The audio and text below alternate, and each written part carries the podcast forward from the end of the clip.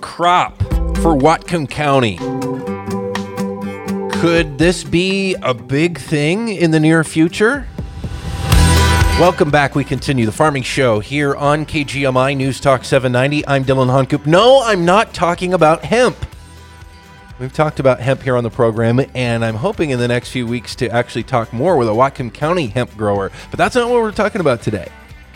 You know, Whatcom County for so long has been dairy and berry and potato, and then there are a few other, you know, there's a little bit of beef, and back in the day there was a lot of poultry, and you know, but talking about new crops and potentials there, as you know, the berry market's struggling, the dairy is back and forth, and there's some big question mark marks about the future of dairy in Whatcom County right now what you know what else could we do here? I know there are a lot of people asking themselves that question right now. Some soul searching going on in whatcom county farming. We're out here today uh, at well a couple of different places technically. I'm talking with devin day. He uh, is with valley farmstead rabbits and also working with his stepdad, Neil's Big Leaf Maple Syrup. So we could talk about both. Let's talk about the maple syrup first, though. People said it couldn't be done out here on the West Coast. You're saying no, it can be done, and this could be a new huge crop for this area. Absolutely. It is being done. We're doing it. Explain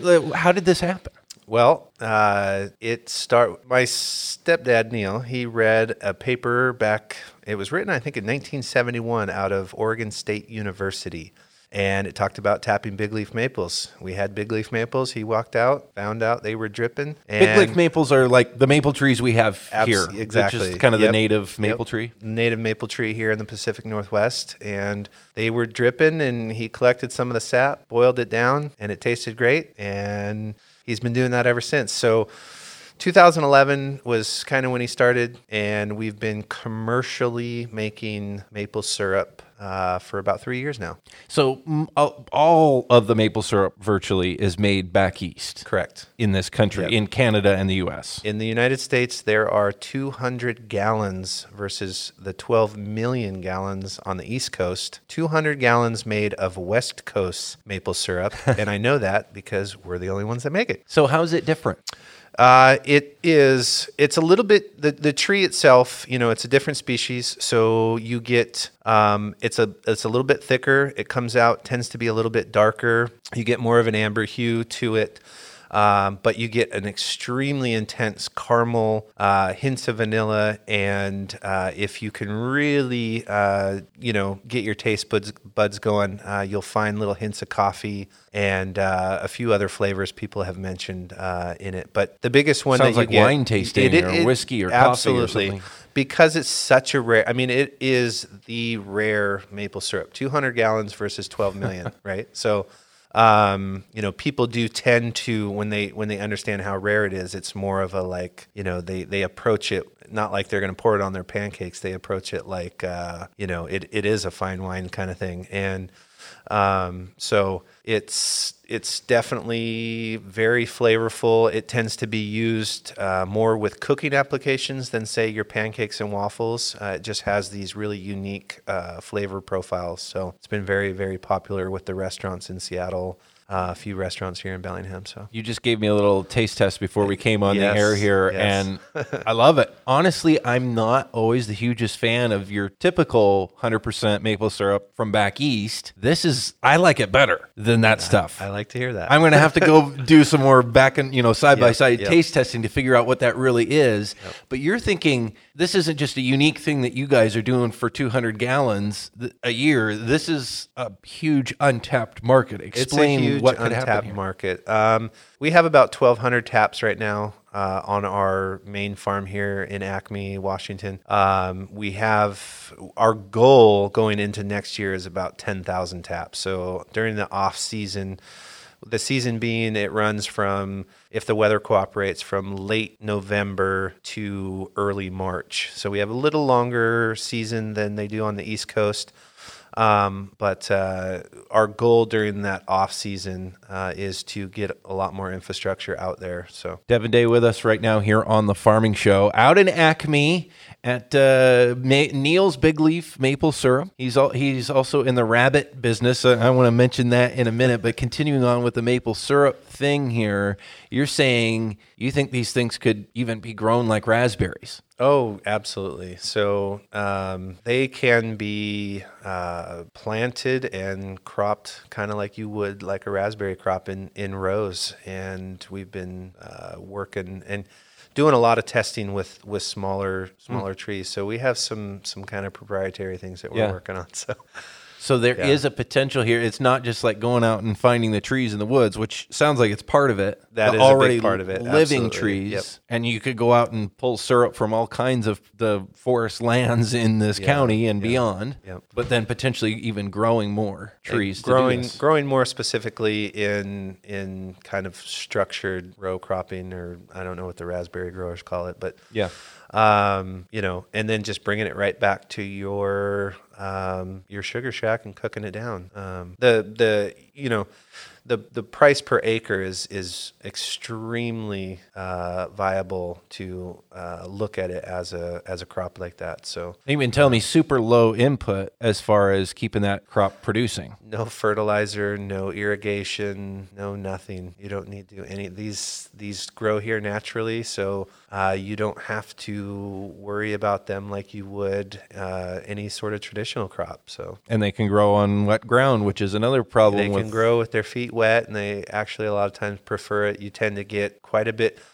Uh, you know, you get very good sap when you have a good maple grove along creeks and streams and things like that. So crazy stuff that I didn't even know was possible. I always thought it had to do with the temperature and stuff back east too. Like, wow, it's got to be really cold, and then it warms up, and that's when you get the sap or some, something. yeah, so But we don't have a climate like that here. we have little little mini ones. So, uh, you know, over there you'll get a huge cold stretch, and then as the spring comes on, you get the thaw, and it's like, okay, that's your season. You know, it's it's go time, right? Whereas here, you know, you get uh, the little mini cycle. So it's it's cold, and then it warms up, and then this it stops running until it gets cold again, and then it runs once it thaws out. So you get all these little mini waves amongst the larger arc of the season, so to speak. So that cold actually affects the tree to cause it to produce the sap. Correct. So it will build its sugar content during that freeze, and then that thaw brings the sap up into the trees. And and um, as it, the longer it stays warm, the more the sap starts to taper off. And as it tapers off, it starts to get a little more cloudy.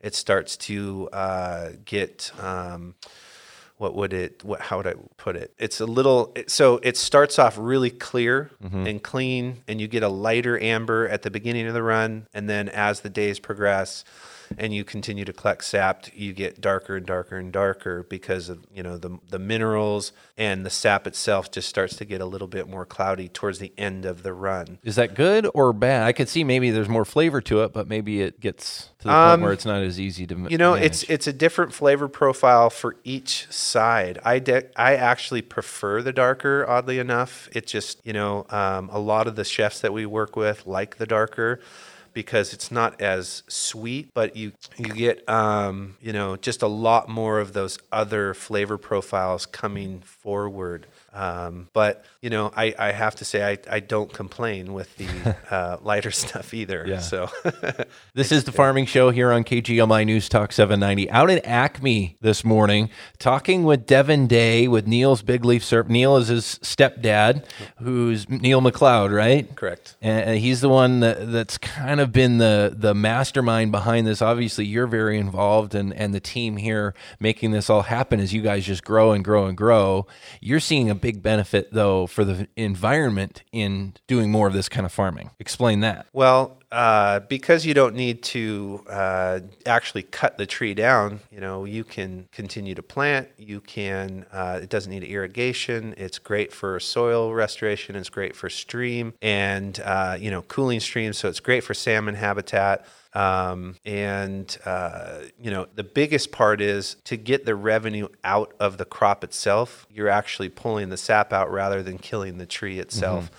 Um, tapping the tree doesn't doesn't harm it. Um, it's just like getting a little scab or something, you know, and it tends to heal. You can hardly even find the holes from the previous year. Um, but uh, it's a it's a recurring revenue. So these these forests that we really hope to build and and work on, it's you know it's traditionally been considered a weed for the most part. You know, A maple tree. maple tree. If you're a, a large forester, um, they're they're not any good to you, right? As an actual wood product, um, and a lot of times they're getting poisoned for that. So.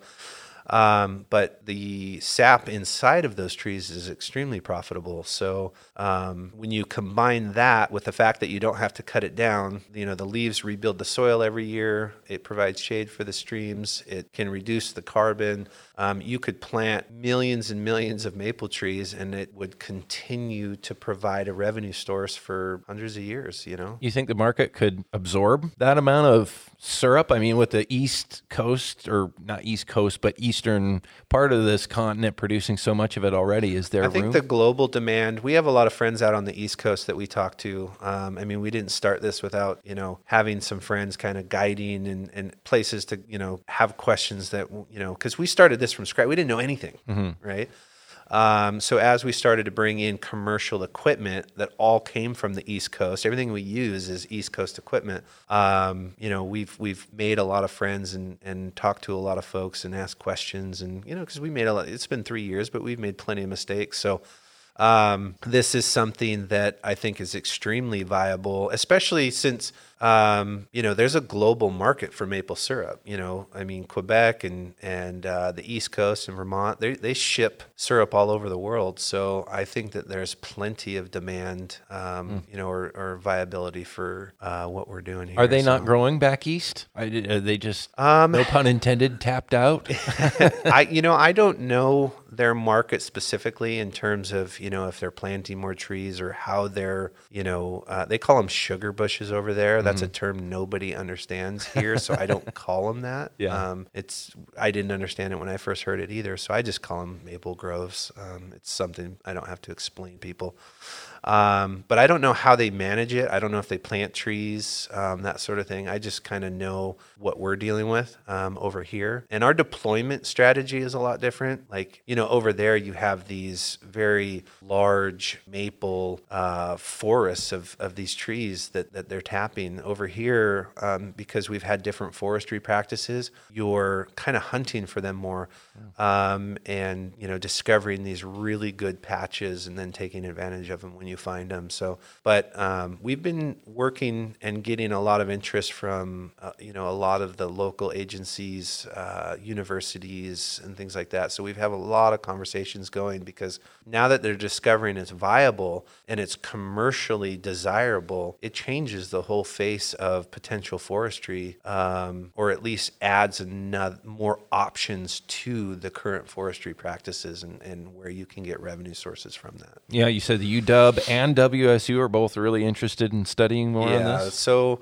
UW uh, got a grant from you know that's uh, usually from the east side because most of the studies done over there. There was never been anything over here, but we had a, an article that came out in Seattle Magazine um, talking about the commercial aspects of what we're doing, and they used that as um, a case study to get the grant to study mapling on the east coast or on the west coast. And uh, so we've been working with them, talking with them, and uh, WSU is also looking at a lot of aspects of it too. So um, yeah, it's been Could- it's been interesting. Could be a whole new kind of farming potential here in For- Whatcom County and West kind of Coast forest farming. yeah, West Coast that we've never really even thought about in a different way to have a revenue stream, even with a piece of property that maybe is partially farmed uh, for something else. Again, talking with Devin Day, I we're almost out of time. I all I other than talking about Neil's Big Leaf Syrup, I also wanted to talk about your rabbits, which you have been doing for several years now, right? About you sell, five years, yeah. Yeah, you sell rabbit for meat. Explain that in a nutshell, real quick. How, why do you do? How do you do that? Um, you know, when I got into farming, I needed, I wanted something that was a little different. I needed a niche, and and so we started uh, connecting with a lot of high end restaurants, and there was a big demand for rabbit, and so we started growing rabbit, and we've grown over. We started taking it really seriously about three years ago, and we have grown to about twenty thousand pounds we deliver annually, and Wow. we have demand for probably fifty thousand pounds. Why do you like raising rabbit so much? Uh, I, you know, that's a good question. Um, it's one, it's a very healthy protein source. Two, uh, the inputs required to do it are a lot smaller. Um, I mentioned to you earlier that we used to raise uh, beef cows and we had you know a couple hundred acres just for you know 50 head of cattle where to raise the same amount of meat production annually we're doing it in about a third of an acre Wow. so the impact um, and the footprint required to do it and the inputs are, are, are so different and the price per pound is you know for for beef um, we're getting about four times the Yeah. price we were getting Yeah. for beef so What I realized on my way out here was I've never actually had rabbit before. Not that I have anything against it, but well, I've I'll never. have to send you with one what, what, what does it? ta- what does it taste like? you know it it tastes a lot of people will say it tastes like chicken i would have to agree if if i made like a pot pie or i made a, a fried rabbit or you know uh, just like a fried chicken kind of thing i don't think you would even notice um, very it's a softer like when you eat chicken you know how it can be kind of stringy and and um, rabbit tends to be a little bit softer um, when when you're eating it. So it's I actually I like it better, but it's a very clean protein, very high quality. Um, it's it's a higher. There's more protein in rabbit than any other, you know, beef, pork, chicken. Um, less calories, less cholesterol. So um, it's very popular too with people who have like autoimmune diseases and things like that. So um, yeah. You mentioned to me too that that market just keeps growing. There's demand yes. for more than double what you guys can even produce right now. Yeah, I just got a call from a big buyer in Los Angeles that said they are dying. The restaurants in there are dying for a really high quality rabbit that they just can't find. And the people, you know, the people who tend to, rabbits aren't really a commercial product right now. You have some really big um, places that, that do rabbit, but they're they're not. There's a lot of demand for improvement in the rabbit market, and that's something that we really focused on was raising a really high quality, uh, good husbandry, you know, high quality rabbit, and uh, it's it's done really well because of all of the considerations we've done when building the platform. So Devin Day with Valley Farmstead Rabbits, as well as Neil's Big Leaf Maple Syrup. You guys are doing some cool, unique stuff out here. Very cool to, to visit you out here in Acme. Thanks so much for yeah, having me on the farm. it. Awesome.